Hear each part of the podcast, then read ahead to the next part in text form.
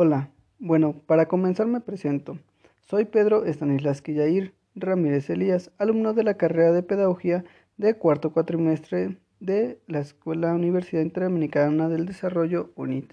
Hoy presentaré un podcast donde hablaré sobre mis opiniones y reflexiones en torno al marco jurídico de las políticas educativas.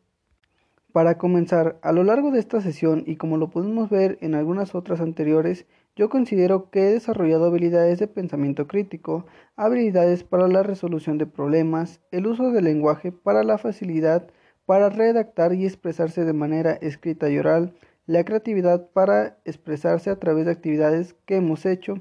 y la del trabajo colaborativo, que es interactuar con mis compañeros para tener un buen equipo de trabajo y poder llegar a un trabajo colaborativo que sea satisfactorio para mí y para mis compañeros. Como sabemos, las políticas públicas en nuestro país, al analizarlas sabemos que hay buenas acciones, pero además malas acciones. Esto quiere decir que nosotros en la parte educativa, como profesores, nos hemos encontrado expuestos a distintas situaciones donde la parte política siempre va a intervenir y no solo se habla de este punto, sino que las políticas educativas nos da un campo más amplio para hablar de ellas, un ejemplo claro de ellas son las reformas políticas de acuerdo al desarrollo educativo a nivel superior. Un ejemplo para esto encontramos lo que pasa con las evaluaciones y aplicación de exámenes para la ingresión a las universidades, donde los alumnos realizan estas pruebas para poder ingresar a la educación superior. Entonces, desde aquí ya hay una mediación política que determina los niveles educativos con los que cuenta cada estudiante, ya que a cada estudiante se le asigna, se le un lugar para poder ingresar a la universidad y estudiar aquí.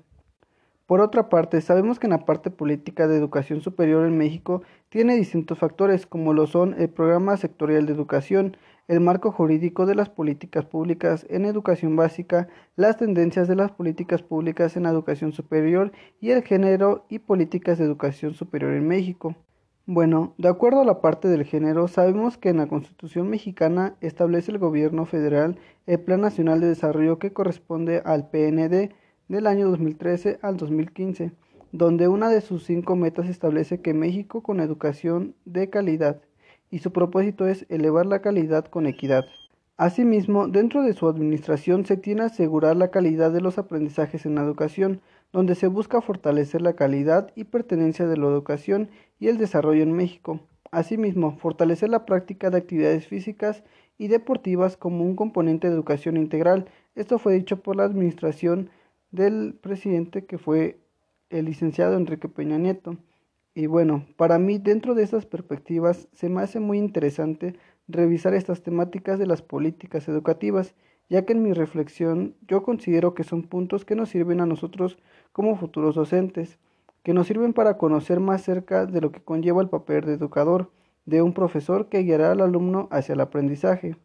Como bien sabemos, es conocer más acerca de lo que conlleva el papel de educador, de un profesor que guiará al alumno hacia el aprendizaje, ya que aquí se conoce prácticamente algunas anatomías y prácticas como normas y criterios que nos ayudarán a ser mejores y claro, más competentes para contribuir a tener una mejor educación. Por último, como sabemos, todo eso nos ayuda a nosotros, como estudiantes y futuros maestros o maestras, ya que aquí vamos a tener diferentes perspectivas de pensamiento, donde nosotros conoceremos y sabremos qué es lo que tiene que llevar más allá de las políticas educativas, no solo sabiendo que son normas, sino que también podemos encontrar estilos de aprendizaje y formas de ocupación laboral contemplando de otras perspectivas de estudio para ser mejores docentes y mejores